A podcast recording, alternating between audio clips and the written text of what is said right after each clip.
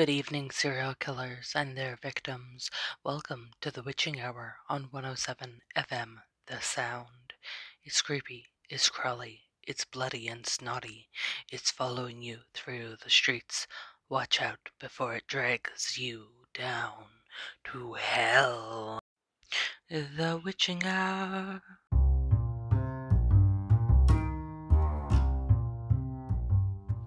Don't turn that dial or you'll be next in a line of long murders. Welcome to 107 FM, The Sound. I'm Emily Spinett, and in breaking news, Mr. E. Bones has been released from authorities after he was confirmed to be a sentient skeleton, which is not a crime. The former Mountie, Monty, who is haunting the police office in Spiritwood, gave a ghastly wail as way of an apology for the misunderstanding. And the mayor's office was informed. Mayor Leon, who is not a zombie, held a press conference, and his people stated the nightmares, creatures, and undead and supernaturals have always made their homes in Spiritwood and will continue to do so for generations to come.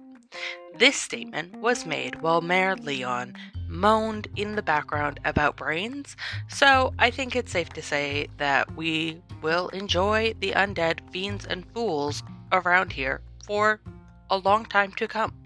And I, for one,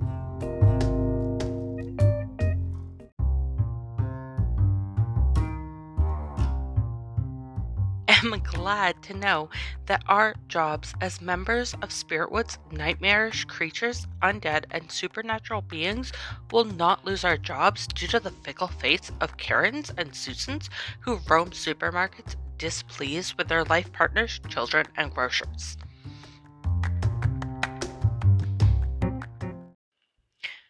The first story of the evening is from the year 2720. The author calls themselves glass. So we'll see what the future holds for us all.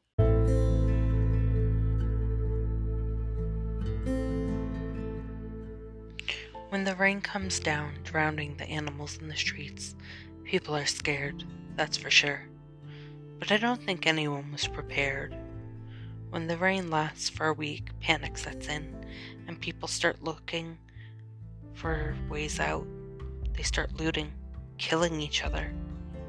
People lock themselves inside, others try to buy as much as they can. Pray to God, sure that He is trying to kill the last of the human race again, a Noah's Ark event, because we must have done something to incur the wrath of God. Maybe we were never good enough.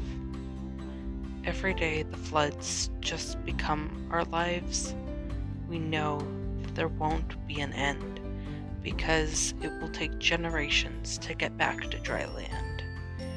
Maybe one day my children will see land again. Maybe they will be farmers if I live long enough to have children. We learn to cope and to adapt. To adapt to the waters, to the cruelty of the ebb and flow of it. If you fall in and can't get out, can't get warm and dry, can't get away from lurk what lurks below, well then you're dead. So we grow numb to the pain of the numerous losses. Order maintains for as long as it can, but then people start drowning.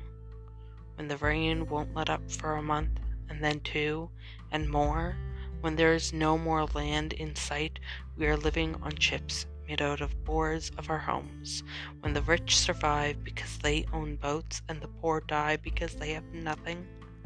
Well, you can see where lines were drawn in the sand. A year passes, and now we live in floating cities made of debris and clutter. We are crafters and merchants, and above all else, we are sailors. Always sailors, on the lookout for dry land and good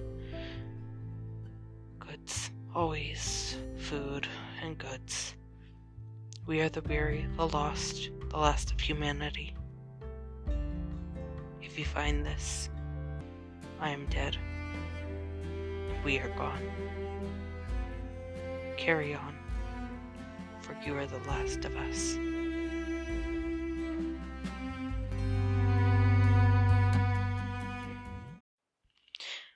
Well, that was delightful. It's um good to know that we will continue on until 2720. I'm sure that won't be the end for our friends. I think.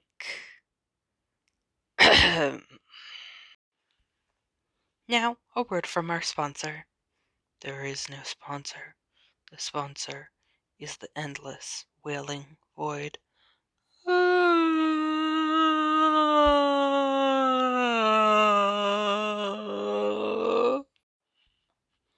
Our next story is from The World Builder. I swear the author names get weirder every week.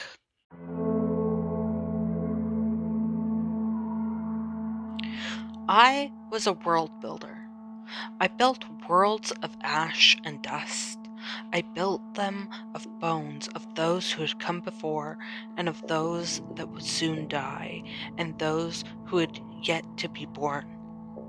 I built worlds of water and waves, of crashing seas and roaring oceans and running rivers. I built worlds as small as pinprick tears. I built worlds of blood. I built worlds. I built them all. They called me the world builder, the master, the craftsman.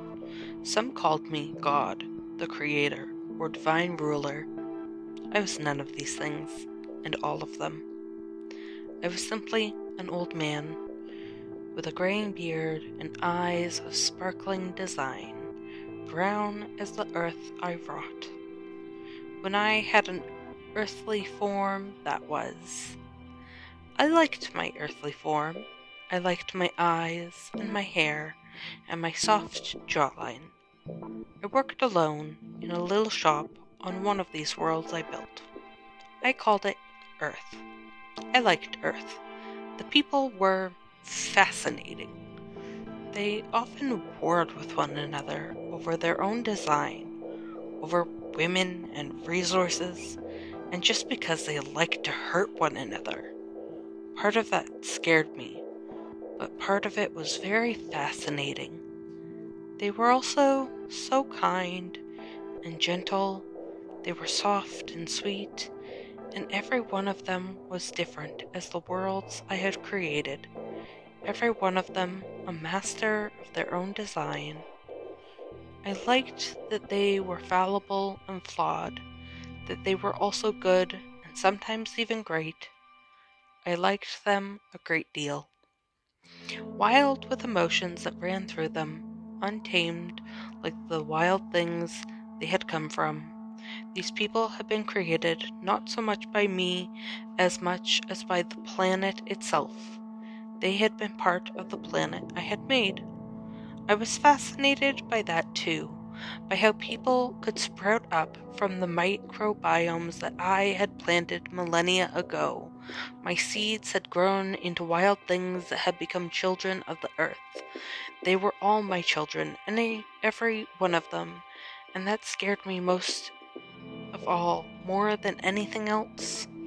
I was an old man when they started to kill the planet I loved, the place I had built, the world I had created the world that had created them. It took them only the blink of an eye, and by the time I realized their mistake, it was too late. I tried to help at first. I tried anything I could think of to sway them, but by then there were too many, far too spread, in many places, with many different ideas of the world. Bringing them together was not so easy as it once had been when they were still young. Two cultures, too many cultures and communities and civilizations. Now that they had cities and countries and wars, now that they had technology and power, there was little I alone could do. I was only one man after all, only a simple builder. They destroyed my world, my planet, my Earth. Now I was the only one left here on this planet.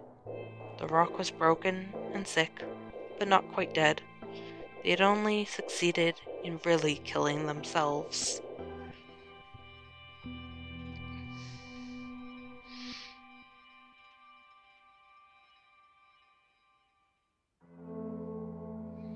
I was tired.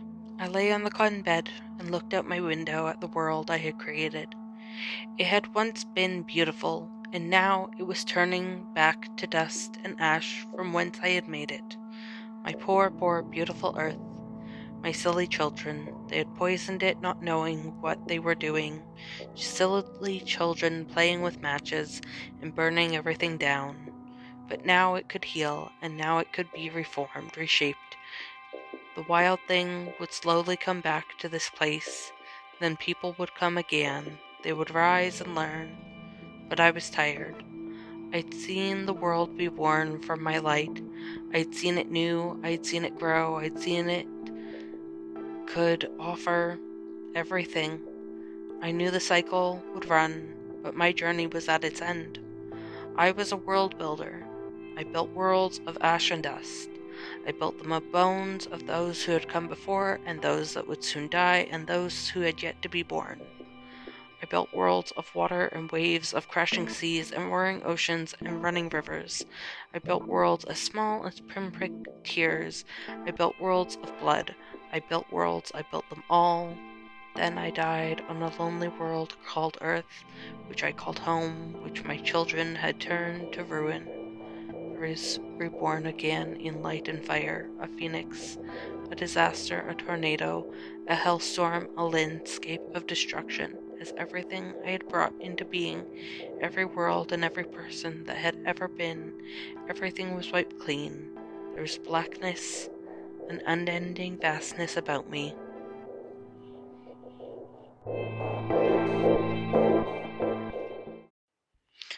Um, right. Well, thank you all for listening to our stories tonight.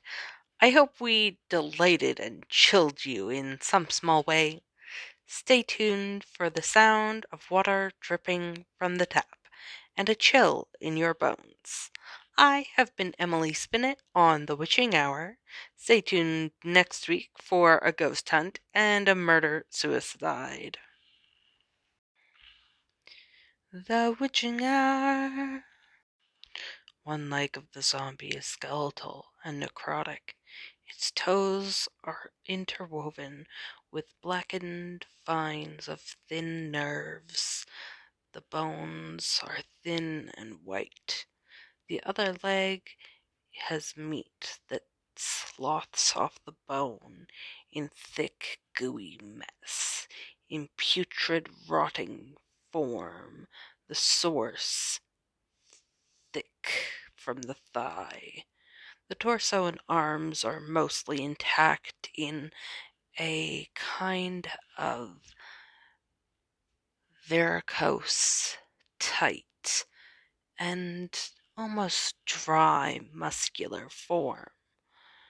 Why are these body parts so different from each other? the thick stomach and bony hands, the arms lazing out in front to stretch. Hmm, so this skeleton is very unique. This episode of The Witching Hour was written, directed, and produced by Hero the Bard, otherwise known as Isabella Doucette. You can find them on Instagram as Hero the Bard. Some of their other works include The Mage Chronicles The Lost Mage Princess, which you can find anywhere you buy your ebooks. The second book in the series, Rite of the Mage Queen, will be out February 28, 2022.